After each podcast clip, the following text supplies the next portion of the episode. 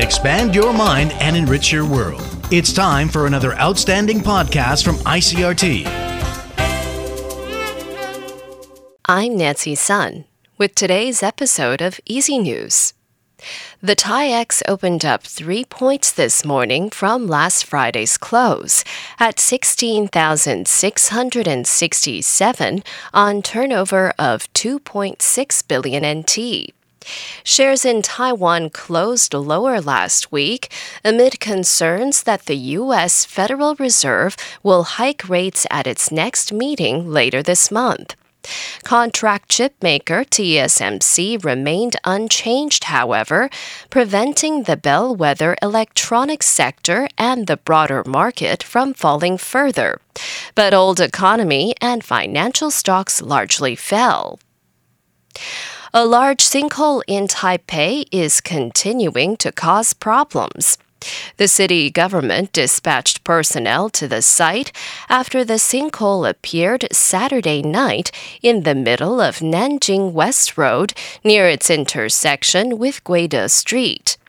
The hole, estimated to be about 1.5 meters long, 1 meter wide, and 1.5 meters deep, was filled in with concrete after workers confirmed that there were no leaks in underground pipes. But officials say the sinkhole continued to expand despite being supported by dozens of sandbags and concrete. And water services were shut off for 108 nearby households due to concerns over leaks and flooding. Taipei Mayor Chiang Wan-an inspected the site earlier this morning, and city officials say they are working to rectify the problem as quickly as possible.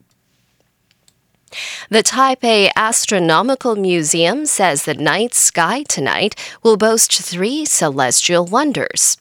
The museum says stargazers will be able to see a dazzling Venus that will shine at its brightest so far this year. The close alignment of the planet Mars and the star Regulus, and the passing of the International Space Station over Taiwan. Officials say Venus will reach its brightest and will be visible in the sky after sunset. The museum adds that the celestial conjunction of Mars and Regulus will be visible from around 4 p.m., but the two celestial bodies will only be visible through binoculars because they will shine 300 times less bright than Venus. Then at about 8 p.m., the ISS will travel across Taiwan's night sky from the southwest to the northeast and is expected to be visible for around seven minutes from Taiwan. In international news, United Nations says Secretary General Antonio Guterres stands by his views, which condemn Israel's attack on the Jenin refugee camp. This came after Israel's United Nations ambassador called on Guterres to retract his condemnation.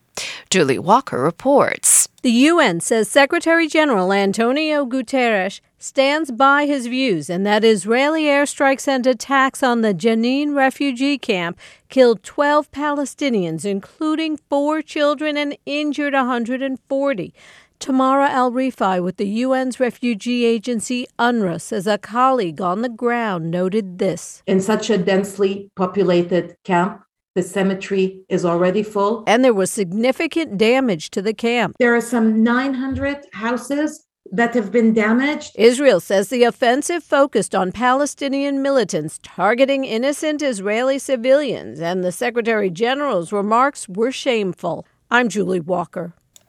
And Syria's information ministry has cancelled the BBC's media accreditation, accusing the British public broadcaster of biased and fake news in its coverage of the war torn country. The ministry late Saturday said the decision was made after warning the channel more than once that it had broadcasted its misleading reports, relying on statements and testimonies from terrorist entities and those hostile to Syria.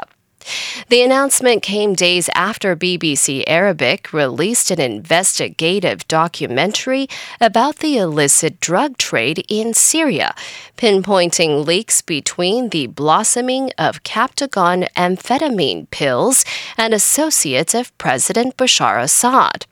The Syrian government denies any involvement in the production of Captagon. And that was the ICRT news. Check in again tomorrow for our simplified version of the news, uploaded every day in the afternoon. Enjoy the rest of your day. I'm Nancy Sun. Hey there. I hope you've enjoyed today's episode. If you'd like to hear more from ICRT, you can check out our other podcasts. We've got Taiwan Talk, where we chat with a new guest every Monday, Taiwan This Week, a roundup of the news in Taiwan every Friday, and English in the News for useful English expressions explained in Chinese. For some lighter news in both English and Chinese, check out News Bites and News for Kids. And if you enjoy them, tell a friend. Thanks for listening.